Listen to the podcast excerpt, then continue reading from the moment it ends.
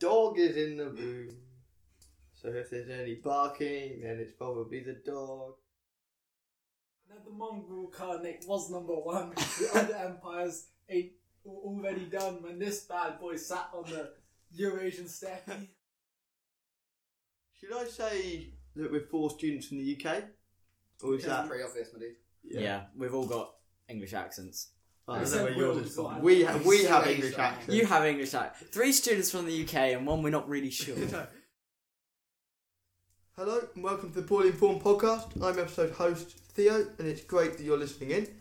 As well as me, your regular hosts uh, are here today Peter, Will, and Max, and they're all going to be taking turns hosting episodes, hopefully each week, so that you'll get to know us all and maybe pick your favourites.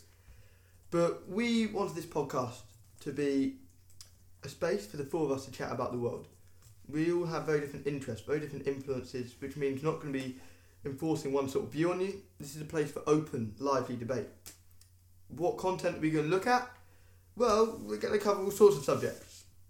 Things like things like politics, history, geography, mass extinction, hypothetical questions, space exploration, Hitler, all sorts of stuff. That slightly controversial question that you don't want to say in polite conversation, we're going to be doing that. All those weird problems you have with religion, again, we're going to be doing that topics ranging from Americanization, immortality, the UN. We are going to be covering all of them on this podcast.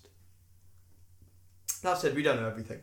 In the heat of debate, we're going to improvise, we're going to forget, missay, misunderstand stuff. That's why we're called poorly informed. We don't understand so that you don't have to. Yeah, maybe we'll get things wrong occasionally, but our commitment to you is that the spirit of this podcast will always be true and sincere and motivated by an honest desire to learn more and insult Max. But it's great to finally be recording. It's great to finally be here. So let's get going. And if you'd like to get in touch with us, there'll be details at the end of the podcast, so stay tuned. Today's topic a classic greatest empires throughout history.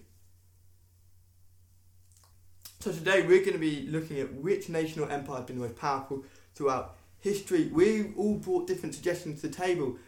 Will, which empire are you doing? I'm doing the Romans because they are the empire that has almost preceded all empires. So- almost. An oldie but a goodie.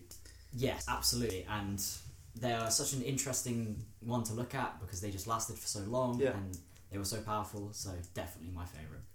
Sweet. Peter, you, you've gone again for a classic? Kinda, I went for the Mongol Empire primarily because like Will had already got the Roman Empire, so I, was like, uh, I had to go something else. Yeah, Well, uh, I've gone for the nice, boring uh, option of the British Empire. That is quite boring, man. Yeah, what can I say? Theo, what empire have you got? I am going for. I'm going for the curveball. I'm going to argue that Venice, the Venetian Republic, was an empire. Um, I'm not sure how this is going to play out, but it- it's going to be interesting. We have all got an empire. We are prepared to argue over our empire. But Will, you've gone quite a cliche one. The Roman Empire it comes up quite a lot. Oh, biggest empire, greatest empire in history. You get why have Well- you chosen the Romans? Well, you almost said it there yourself. It is one of the biggest and greatest empires in history. Um, it lasted for one and a half to two thousand years, depending on how you count it. There was a period of peace in the Roman Empire which lasted for two hundred years, which in ancient times was unusual and I believe remarkable and something that few other powers could have managed. And because of its such a unique um, sort of staying power and stability, as it were, in the ancient world, I think that's what sets it apart from everything else. It could last that long with a certain set of, um, like, the way the state apparatus was set up sort of remained reasonably similar most of the time, and there was. While there was violent change, it didn't tear the empire apart up until the very end. I, I, you mentioned the Pax Romana, the 200 years of peace, and I think that's fair enough. But given the fact, wasn't this more inevitable rather than the Roman strategic planning? Because they simply invaded all of the Mediterranean, Mediterranean basin, they'd invaded Britannia, they'd gone into Asia Minor. There was simply no one left to cause trouble, so it's this not more natural cause of you've taken all the land. Well, of course, who's going to cause trouble? Well, yeah, but that's what makes them so powerful because they could take over everyone. It, no other Mediterranean power had managed that to that point. They were all a bit Okay. more localized. Okay, And- The Roman, first the Republic, then the Empire, was the first empire that managed to kind of spread and stay. Um, Peter, you definitely got to you, got, you want to cut in here. Yes, so you talked about Pax Romana, that was what, 206 years according to the notes I made on this subject. You also mentioned in your little cheating. He's prepared for this. introductory spiel that Rome lasted for 2,000 years. So this is 206 out of 2,000 years. I can do some quick maths here. That's 10% of the time. This doesn't seem particularly impressive if you think about the, the empire was only really successful. Like, it only could successfully enforce peace within its borders and within the surrounding area for 10% of its existence. For the other 1,800 years, what was it doing? That's a good point. That's a very good point. Well, just because it didn't have absolute peace, it doesn't mean it was in crises all the time. Like, you take the third century crisis. That was where the empire was kind of in a really rough state. Right. However, it was managed to be pulled back together and remained as a united, mostly political entity, and it recovered from that. Just because Pax Romana was the period of overall peace doesn't mean that it was in crisis all the rest of And, the time. and Peter, you're slightly hypocritical because the Mongol Empire exist, existed solely through fighting, and it collapsed after a fairly short period of time, and then did some more fighting. So you, you, you're not in a place of strength here. I would like to say two words Pax Mongolica. there are four Paxes in history Pax Romana, Pax Mongolia, Pax Britannica, and Pax Americana. So so far, you're using that where you've just You've got this point which three of us can use. Yes, So it's not exactly as I said it. However, you can't take this away from me. The Mongol Empire was incredibly successful at controlling its borders. So 100 years, there was effective peace throughout, from Carpathia to the Sea of Japan, from the Levant to Indochina, from Siberia to Iran, right? You could, you said a maiden could walk through from one end of the empire to another with a gold nug on her head. I told you that. You did tell me that, and I'm using it as a good fact without being attacked. Um, it was I mean, that's a good point, but like I say, so Will was saying that the Romans had absolute peace, I so they just- were not fighting on their borders, and you're saying that the Mongols had peace like that, but that's not true because they were always skirmishing around their frontiers, and they were always fighting with China or in the Balkans or with the Mamelukes in Egypt. So it's not the same thing. I was trying to dispel the notion that you were suggesting that the Mongols only existed through fighting and all they did was fight. They were administrators to an extent. They were traders. They were innovators. They're not just violent people.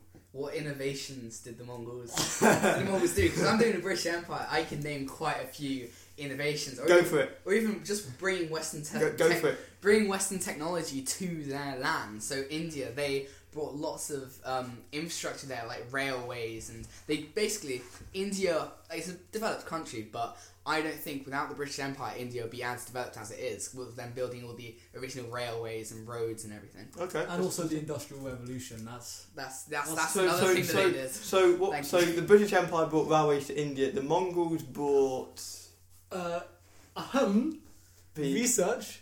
they the Mongols they allowed commerce between China and Europe. It was the greatest point of the Silk Road probably ever. Um, it allowed the dissemination of religion from one side to the other. There was an Archbishop of Beijing during the time, appointed by the Pope to set up a mission. You've been reading The Silk Road by Peter Frankopan, haven't you? A bit. Um, other things.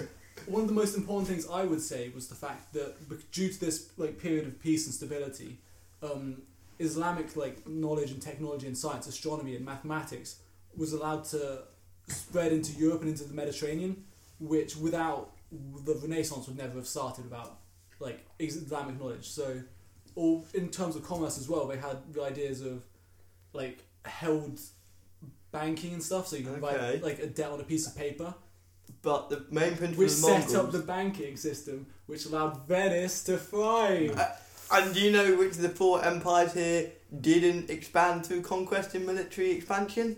It would be Venice. That surely, surely that's a mark of success. A, a, a, a, repu- admittedly a republic that can expand not through military force, not through the brute force used by nations for thousands of years up until this point, but simply bullied its way through the eastern Mediterranean by securing lavish trade deals and extraordinary tax exemptions rather than simply deploying thousands of troops. Yes, they did engage in military action, but by and large, it was simply sharp, cunning trade and very sneaky behind the back plans. So that's an advantage to you guys. But does that make them more influential than powerful? If you take powerful as how much can say definition of powerful here? If we go on, maybe I'll just make one up on the spot. How much like hard power does a country have? How much can they directly change events to suit their needs? And banking is more of a soft power. You can influence an area quite easily through that, but can you just if a country does something you don't want them to, can you just stop them? And with banking, that's not necessarily the case because you often need military force Well, yeah, to back up your words. Venice was invested in. I think. I think banking is not. I, th- I think trade as a whole is what Venice focused on, and I think they, they had enough soft power to wield influence. So they they managed to persuade. So the Byzantine Byzantine Empire gave them incredible concessions for trade in Constantinople, um, and then several kings later, John II said, "Nope, we're not renewing these trade deals," and the Venetians simply said, well, nah, screw you, you're going to renew the trade deals. And he had to because Venice's power was so extraordinary and they threatened to burn the city. And so he had to. And it, we're talking something like, you know, free pontoons, no import or export taxes whatsoever, communes within the city of Venice for their traders. And so I think it's a bit disparaging to say in Venice all they had was soft power because all they did have was soft power, but boy, they knew how to use it. But if an external force with a big army decided they wanted Venice, The Ottomans. Austria, Austria. Kotkov. yeah. Powerful external forces, which having a war didn't end very well for the Venetians. Look, all I'm saying, right, is you guys need to give Venice a bit more credit. And I think, it, again, slight hypocrisy talking about warfare coming from an empire Hey, who maintained I've been and financed the, the entire empire through warfare. And then it was warfare in World War One and Two that brought the British Empire down. military military might is a massive part of um, how powerful a country is. But in fact, the British Empire didn't have a very large army. Of the big empires at that time, they had a relatively small one. They had a smaller army than Russia, France, other countries. You are avoiding the point, which is that they had the biggest navy the world had ever seen Yeah. for a hugely sustained sorry, period of time. They had a powerful navy because they're a powerful country because they're the most powerful empire in history. But you can't say, oh no, they, they don't count. They had a small army when No, they had a massive navy. Yeah, no, that's the my- mere threat of which would cause country to kowtow to Britain and let them in. Yeah, I, I know you're arguing my point for me. Like I'm saying, what I was going to go on to there was how they didn't need a massive army to be powerful, which is kind of also proving what you're saying. However, on the topic of soft power and uh, hard power, I suppose the British Empire had both. They had soft power in their economy. You know, they controlled the tea trade. They controlled other trade through uh, Canada. What was it like seals and other kind of furs that was through Mhm, Canada mhm. until that kind of collapsed. Um, but so they had that as well as they had the hard power to back it up. So they had the biggest navy in the world, as you were saying, and even though their army may not have been the largest at the time, it still they didn't need it to be the largest at the time because they had that navy, which in an increasingly connected world, which during the Industrial Revolution the world was becoming more connected because you'd have people being able to travel across the world. That navy was what held I'm not gonna say held together the British Empire, but it was a massive staple of its power. I'd just like to interject. Um, I think like the Venetian Empire or Venetian Republic and the British Empire are surprisingly similar as far as two like like things from such different time periods and such different places could be. Because for all intents and purposes, they're both thalassocracies, right? They're both ruled by the sea. Big old boats, lots of boats, lots of trade. Mm-hmm. But the thing is, I agree with Max. The the British Empire didn't lose wars. Venice fought seven wars against the Ottomans and lost six of them. This is not a good. not a good win rate. But who was the British Empire fighting at the time? Because while they were engaged with European powers, they spent a lot of time beating up people who were hundreds of years behind in technology. They lost to the Zulus, who They- had ostrich feathers for shields.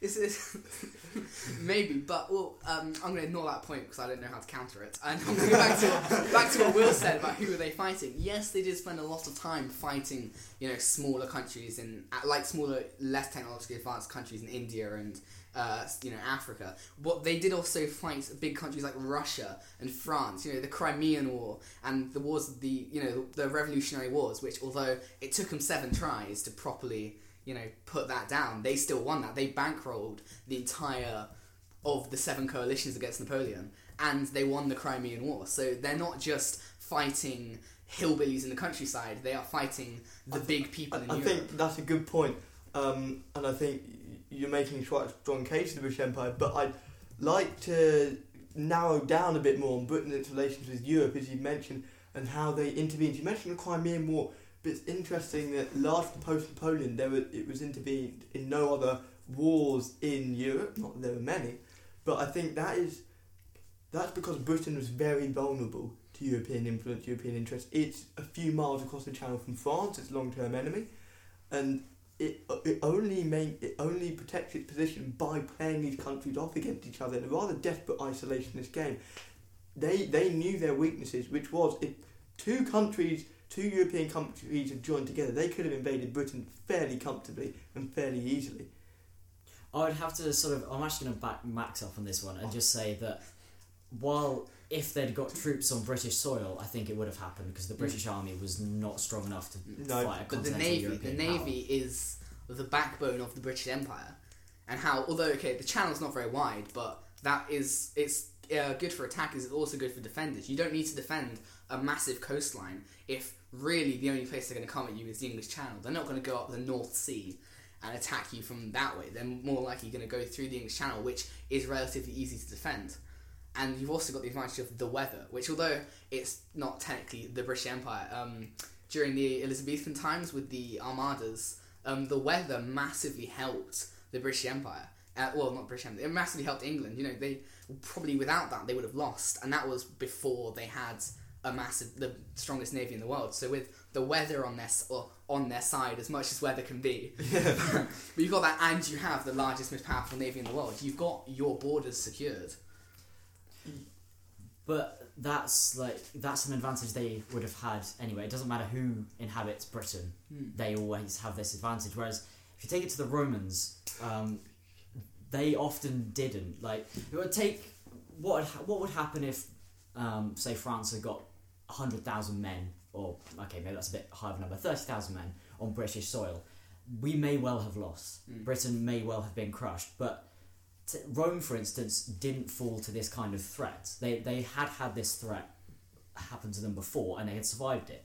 For instance, in the Second Punic War, which was a dire time for Rome, um, there, there were two years which were particularly bad. From about the winter um, in uh, 218 BC to uh, August 216 BC was a particularly da- disastrous time. During this time, they fought three major battles against Hannibal, who was in Italy at the time, not far from Rome at all. is rampaging around. And during the course of these three battles, they lost between, these are just estimates, 123,000 men and 147,000 men. Wow. And this was in the space of two years. And that's three to three and a half percent of the Italian population at the time. They lost that much in three days over two years. Yet at the same time, in very Roman fashion, they didn't lose the war. They can lose every battle, and they very nearly did. And they lost them disastrously badly. I mean, in one day they lost something around like 80,000 men. But they didn't lose the war, and they could come back from those defeats and just raise more legions and tactically and strategically outfight an enemy. And even someone who I think was a better general than any of the Roman generals, Hannibal, was defeated by Rome. And well, he, he was defeated in battle once at the end. Didn't Before- he? Yeah, didn't Hannibal end up getting to Rome though? He never he never sacked Rome, and Rome was Ah, never sieged. Okay, this is oh, limits of my knowledge here. And even during the time where Rome was directly under threat from a massive Carthaginian army, Rome never recalled any of their um, garrisons from outside of Italy. They were that confident and they would just refused to give up, and people uh, would continue to fight Hannibal to the death, and they very nearly spent all of Italy doing that. I don't think you could point to if if thirty thousand French troops had landed in Britain and we had suffered a massive defeat where our entire army was essentially routed. I don't think Britain comes back from that. I don't think that's something we can cover. So would you say that's uh, the ability of Rome? Because yeah, they did they lost a lot of battles, they didn't lose. They lose a lot of battles, but they'd win the war. So would you say that's a cultural thing of Rome that they just didn't give up, or is it an economic thing that they could afford to keep going? I think it's a mixture of the two, but I think the cultural thing would is one of the main things because the way the system worked bred ambitious and sort of cunning and cutthroat people. but often to their detriment because you can say what you like about Rome, Roman military success, but you can't deny they had a succession of terrible leaders and terrible men who were in charge of the Roman Empire who bred disturbance, who bred anxiety and revolt and violence. And so you can talk about the Pax Romana, but I think you've also got to look at the fact that a lot of the time it came quite close to death and it came quite close to dissolution and it took maybe luck or maybe accidents or maybe someone managing to pull pull Rome back from the brink. And that doesn't necessarily give volumes of a strong and stable empire, as Theresa May would like to call it. um, so surely, great they, they can win the war without and lose lots of the battles, but what happens in peace? If you don't have a good succession of rulers, that doesn't, does that not say a lot about what your your society and your culture? Well, I think you can split Rome into two parts. The first is the Republic. The system rules rather than great people. And while that eventually, the great people eventually tore the system down and built the empire, which was run more by great people than by systems, um, in my opinion, I think the first part is not entirely like that. But whereas I would agree with you, the empire is like that. Fortunately, there were enough usually competent rulers that things eventually would turn out okay generally. However, if you'd like to think of the Mongol Empire, what happened when they ran out of great men? Um, they had Genghis Khan, the Great Khan, and then oh no wait, No, that no was it. They had They kind two, of two great leaders. I was about to jump into your defence there. I was about to say, well, you could surely this Rome, you know, had suffered several bad leaders, but still continued to exist as a political force, and that's speaks how great the empire was. Taking, I'm not even going to say that point now. Um, so you're saying there weren't that many great Khans? I would disagree here. Hundred percent of the Khans were great. you, yeah, you have no bad leaders if your empire dissolves after the good ones die. There were four solid leaders. For didn't one of them die like twelve years into his reign? Oh no, they didn't rule for very long. If I'm honest, like uh, Gayuk Khan, two years. Um, How how does he die? Uh, Gayuk Khan was the third great Khan of the Mongol Empire. He died while this Wikipedia page is loading. he was killed in a vi- violent brawl with Shiban, who is the prince of the early Golden Horde. So, gra- so, so Ah, a family yes. member, basically. Mongol peace and Peace and administration. but- He was killed family. after two years. Good thing there were no factions at court. That, oh wait, I would like to point out, Pax, Mon- like Pax Mongolia, um, existed not during the reign of the Great Khan. So Genghis Khan and Ogadai Khan, his like successor, they didn't have Pax Mongolica. That was like from Gayuk to like Temur, and even though Temur wasn't really in charge, he was. It was still a time of incredible peace. And I would also say, so there weren't many like Khan leaders. I would say there were more leaders of Khans, including successor states, than any of your empires by an insanely long margin. Is that a good thing? If a, if a large empire splits into a million different pieces, each with their own ruler, What did these And- and small Ma- empires do after it dissolved? Because if you look at the British Empire, I wouldn't say well, okay, it it's didn't dissolve, but it definitely split off parts. So India split off, you know, the Commonwealth. So you got Australia, you got Canada. Oh, Those countries have become strong and independent nations, hmm. un, like un, you know, and have good relations they're with strong England independent and the rest- nations that don't need no Britain. Exactly. You've got So- Canada and Australia. They have two of the highest living standards in the world. So, compared to what countries came out of the Mongol Empire? So after Mongolia split up, yeah. uh, after the Mongol Empire split up, it split into four like sort of khans. There's Yeah. Yuan, which was China. You can't disagree that that was isn't a successful nation. Uh, then there was the Il Khanate, which is southwest. There was the Chagatai Khanate, which is over somewhere. And then there was the Golden Horde. Yeah. Um, and then, so if you take the Golden Horde for example, the Golden Horde split up into more Khanates.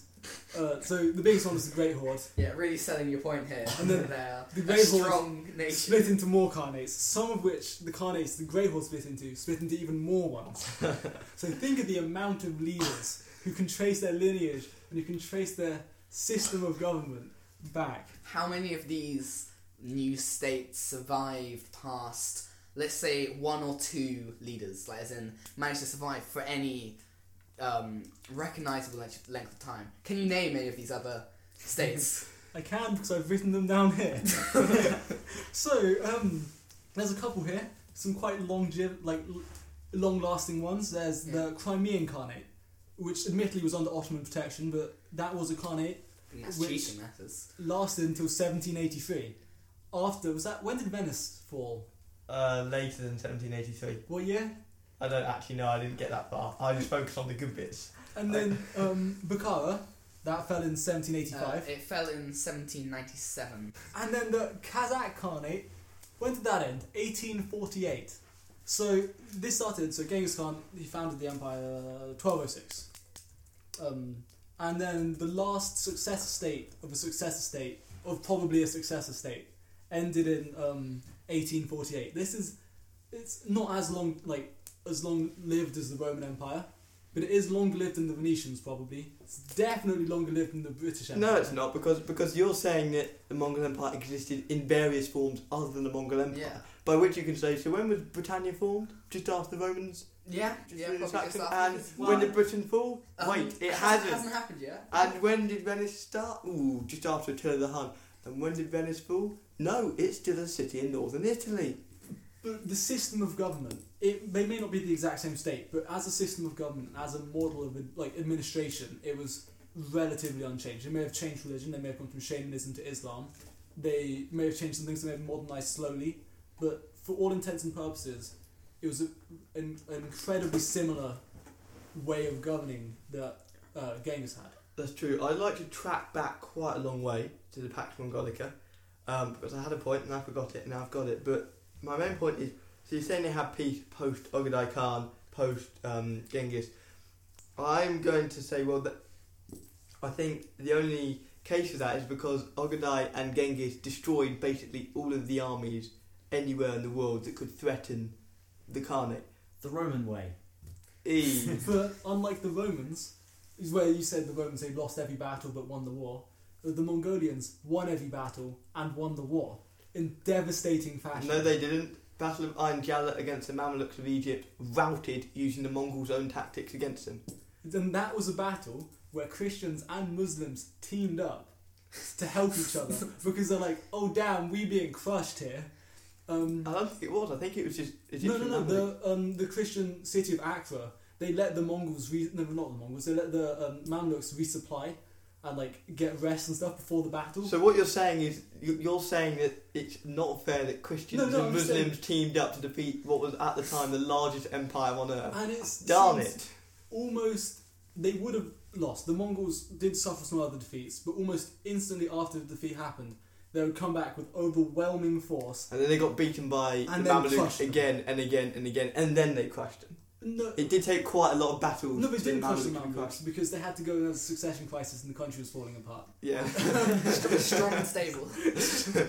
and and also, uh, Will, were you gonna come? Well, I was just thinking, if what happened to the Romans happened to uh, the Mongols, would they have survived it? If they had lost their army at the time three times in a row in two years, do they survive? No, I do not believe they do. They survived by killing everyone, and if they didn't kill everyone because they were all dead, then they wouldn't have survived.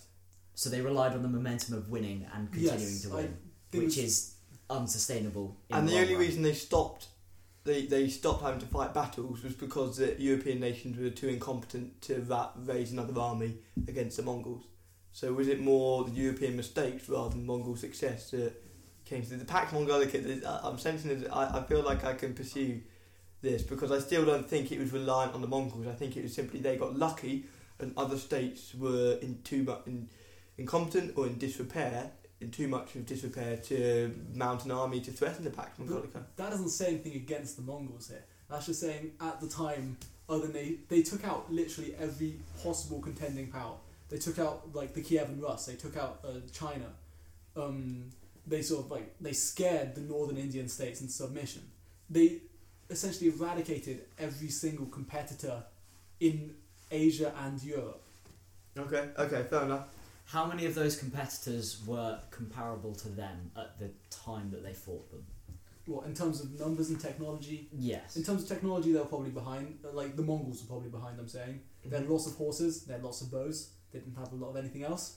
Uh, in terms of numbers, uh, it was probably fairly similar. I mean, the Mongols would obviously be outnumbered by the Han Chinese, there's no way they can't be.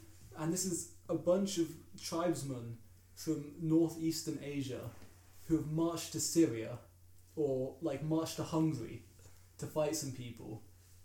It's like, I think they've got, they don't have the home like side advantage we probably don't have that many people, to be honest. No, but wouldn't they have once it's sorry sorry we're going on about the Mongols here, but we we fe- we feel like we can push this home. So Genghis Khan, a remarkable leader, brilliant um, strategian, strategist, strategist. Yeah. Um, so he was able to create something out of nothing and give his son a remarkably large empire. It, it wasn't fully, uh, as many people believe, it wasn't actually fully expanded by this time. It was Ogadai who made it the massive creation it was. But once the size that Genghis Khan made it to, at that point, was it not self sufficient and, and on a repeated spiral of expansion? The more towns they took over, the more people they had to raid, the more people they had to raid, the more towns they could take over, the more people they had to raid, and so on. They just got more soldiers because of didn't of how big they were. So expansion begat expansion. Therefore, it wasn't necessarily Ogadai who actually did a huge amount. He simply relied on his father's successes to fuel his own. And so we come back to the idea was it just all Genghis, one man, and that doesn't make an empire? No, you could say this is similar, like with Alexander the Great. Philip of Macedonia gave Alexander the Great an em- uh, like a country, gave him Greece, he gave him an army. And He gave him the best army in the world. he gave him the time. best army in the world at the time. And then Alexander the Great steamrolled and created a massive army, massive army, a massive empire. And it collapsed when he died, which is why no one's arguing that it's the greatest empire. Yeah, no, Because if it doesn't last long, like the Mongols, I wouldn't say it can be. the. Kazakh Khanate, eh? It's a different. it's a different country that is 1848. that is not on its own. That's it's what the the individual you know split of countries. They weren't powerful in their own right. So I don't No. think you can argue. Like, I think arguing that they're part of the Mongol Empire, you are weakening your own argument. I think By including let's them. move on. yeah, definitely. I, think, we've torn the Mongol Empire to Yeah. shreds here. I And I it's, it's, disagree. proved remarkably resilient. Um, so fair enough. And credit I- to Peter. Well, I think- unlike in real life. Unlike yeah, Yeah, I think the Venetian Empire has got off quite uh, uns- relatively unscathed. I was unscathed so hoping no one far. would bring it up. I, I, I, I'm seeing how badly mauled you guys were. I didn't want to bring up Venice because I'm, I'm now quite worried. Um, basically, so my, my argument is simply Venice, an empire is conventionally one uh, a, a series of nation states unified by an emperor or an empress, more unusually. Um, but I'm saying Venice was an empire in an unorthodox sense, in the fact that it was an empire simply because, it, by dint of the fact it wielded huge influence, even if the amount of territory it held was small, effectively a few islands in the eastern Mediterranean, a few trading ports down the Dalmatian coast but that the influence and the power it, it, it had was so vast that it counted as an empire in Europe at the time because it could hold its own with more classical empires and more classical nation states. So I think it's unfair to just dismiss it as some petty little city state or some petty little republic when it had huge leverage, especially in the Crusades, and it had huge leverage against uh, Hungary and the Ottoman Empire the Byzantine Empire because of its clever, because of its guile, because of its cunning, um, which it resorted to because it knew it couldn't field uh, a standing army. Okay, you make a good point here. But did or did not the leader of Venice have a silly hat? And on a on a serious topic, like you're saying that it had yes, its economic power, it had a lot of diplomatic and influence throughout Europe, but what we what we said earlier about mm, um, how it could back it up, and you said that there were a couple of instances where they did back it up, but there's not a regular. It's not like a regular thing of them exerting this influence strongly over others. Unlike the British Empire, which had a massive you're amount of pulling the influence British Empire the- I am because I want to win. Um, yeah, the British Empire. I want to win the opinion. I want to win the opinion debate, yeah. So the British Empire had masses of influence. Like, it's um, it brought British culture to its to the colonies, which you can argue British culture. We not it's not very good culture. Fish and chips, walking day, but it did kind of relatively unite this area. So it unites it in the sense of language. It's incorporated that culture into itself, which by the ease of uh, navigation or sort of ease of transportation through the British Empire, you got cultures from India and China. You got that coming to England to create a very diverse. the whole point I'm making is that Venice is not a conventional empire. I don't think you can judge it by normal standards. I'm still saying it's an empire not in the normal Oxford Dictionary definition, but because it had the same symptoms and the same identifications of an empire. It had huge influence in its local area and the world. It wielded huge soft power when necessary and military power in times of emergency. Okay, it knew its own capabilities and was able to play off allies against each other as well as keep the peace in its own city. Um, it had a highly educated, highly skilled workforce as well. And yes, it was a republic, but I think that's ignoring the point that it, it represented much of what a British or Mongol or Roman Empire would represent. Um, just out of interest, how many people speak Venetian today? What's Venice's impact on? Because more people know Latin than Venetian. I'm willing to Was bet. Venetian its own language? Venetian is its own language. It's still spoken. Um, By how, Oh, by yeah. how many people? It seems like you know. not many. How, as I Free- said, freeloaded if you're talking about language speaking, English, second most spoken language in the world, probably the most if you take into account second language. As- I, it's- but I mean, amongst the amalgamation of Balkan languages, because it's near the Balkans, and Italian and Latin languages, I think it's quite easy for it to. I was just going to say, the uh, Venetian language is spoken by 4 million people, apparently. That's more than I expected, to be fair. So that's quite a lot of people. However, I would say four million school children have had to learn Latin in the UK alone. You know, So no one get. We don't have to sit down and learn like have Venetian lessons, but many people have to learn how to conjugate a mate, a mat, a man, like in, in Latin. Like I would say, Venice's influence on the modern world is much less like less than the Romans, much much less than the British. what language did the Mongols speak? I believe Mongolian or some form of Turkic. um, um, Matt, can you just look up the population of Mongolia? Oh, I'm, I'm searching how many people speak Mongolian. So which I assume will be about the population of Mongolia. It says 10 million people. 10 million, that's, that's talking respectable. And it had an empire probably about 500 times the size of the Venetian Empire.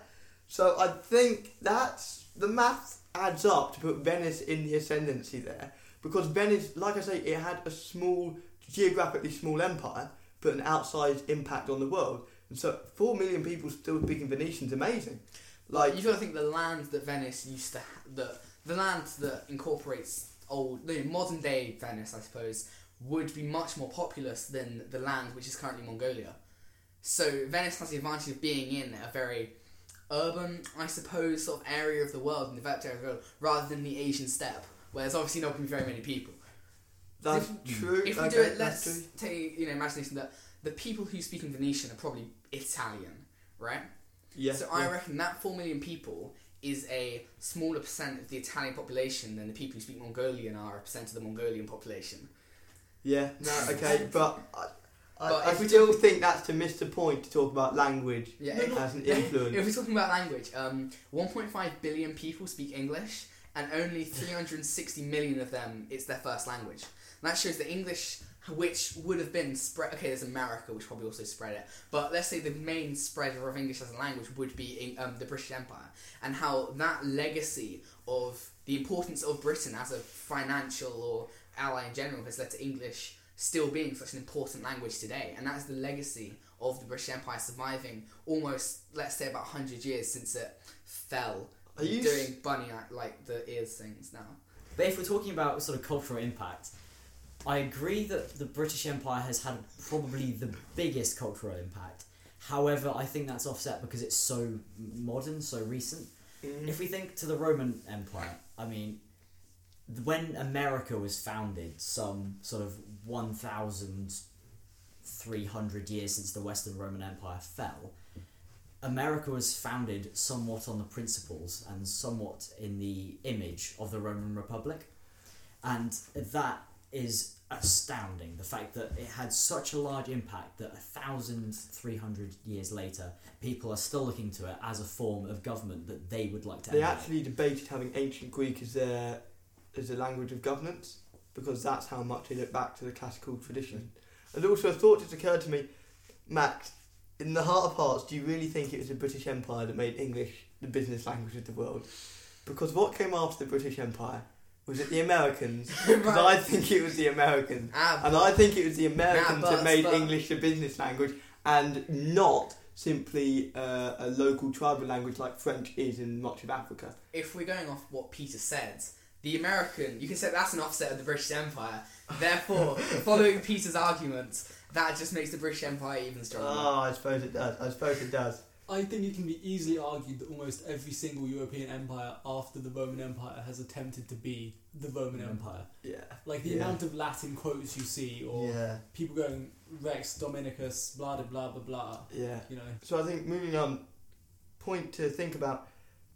Would you count more recently Cold War? Would you count the USA an empire? Would you count the USSR for an empire? So post U.S. Spanish War, America took Hawaii as its 50th state. It had it um, was in charge of Guam. It was in charge of the Philippines, Cuba. Um, it had troops in Panama, in Mexico. Um, is, isn't that traits of an empire? And the USSR didn't it simply replace the Russian Empire. It was just an empire under a different name, under a different set of principles. Yeah, I would 100% argue that they are empires. They had an influence that they were trying to exert upon the world. They were trying to spread their beliefs, their governance system up throughout the world, and they were expanding their territory to do it. For example, you know, Russia, um, the USSR gaining more territory in Eastern Europe and Central Asia is a prime example of this. Yeah, I completely agree. Uh, just because maybe they're not overtly seen as empires doesn't make them any less like an empire if you look in terms of influence and power. I think now, well, in the last, say, 50 years, it's been a lot more soft power as we see things like proxy wars, Yeah. trade wars, all of that. It, it- it's no longer about, well, it's no longer just about who can put the most men on the field because that is a situation that we have yet to have between two major powers. And I also think that pure army size has become redundant with the invention of nuclear weapons. That Mm. it doesn't matter how big your army is; it's your technology. Because now one man with a button can beat hundred thousand men As long with as, one nuclear weapon. as, long as, long your as you- button is bit bigger than the other guy's button. yeah, yeah, and I think nuclear weapons do change everything in a way Yeah. that you. While I still think they are sort of empires in some sense, you can't really compare No. any of the modern empires, as it were, to any of the historical ones, simply because they the situation is so different, the times they live in is so different, and when you live in a world where every one of these major nations could feasibly completely eradicate one of the other ones in an afternoon without getting any response back at all just makes it so difficult to look at sort of comparing them. There's no longer these titanic struggles that last decades on the field of battle it's now things like trading rights and Mm. how much influence they can get how they can get their bankers um, more powerful in that country which kind of makes it tied to Venice in a way I think Venice was maybe a bit before its time but that model is now the m- traditional sort of main model for modern empires in so many many ways Peter, any last words of wisdom? There's still not a Pax Venetia. So let's quickly go around and summarise points. Will Roman Empire most powerful empire in history? Why? Uh, they had staying power. They could lose every battle, still win the war, and they lasted for an incredibly long time. Peter, Mongol Empire. Literally lost one battle in the entire history, and there's like a gazillion successor states that lasted for a long time. Max, British Empire. Um, I'd say the it's pure science, biggest empire in the world, as well as its spread of technology and culture throughout the developing world at the time. And Venetian Empire, um, because they worked out how to use soft power and trading to their advantage to dominate other nations. Thank you very much for listening. This has been Theo, Peter, Will, and Max. We hope you like the podcast. If you want to get in touch, you can email us at poorlyinformeddiscussion at gmail.com. So send in any comments or feedback. We'd really appreciate hearing from you. Get in touch with us on Twitter at the Poorly Informed Podcast or check out our website with a little bit of information about each of us as well as what Poorly Informed is. That's poorlyinformedpodcast.wordpress.com. But thank you very much for listening. Really appreciate it and see you next time. Hear you next time. Are you sitting on my book? Yeah, I am. That was quite a nice book. In fact, it's not even my book. You just, wants, he if just we- wants to look a bit taller. That's the problem. That's He's the about one. Five foot one. You Do you need a moment, Peter? that was quite a surprise attack from Will. just, you just just jumped at me there. Um, yeah, Max, do you want to just How- look how up? you- what's his name? uh, Gayuk. Oh Jesus, Good luck spelling that. I've tried. Um, Some umlauts there. Try Gayush. Try Ayush with G in front of it.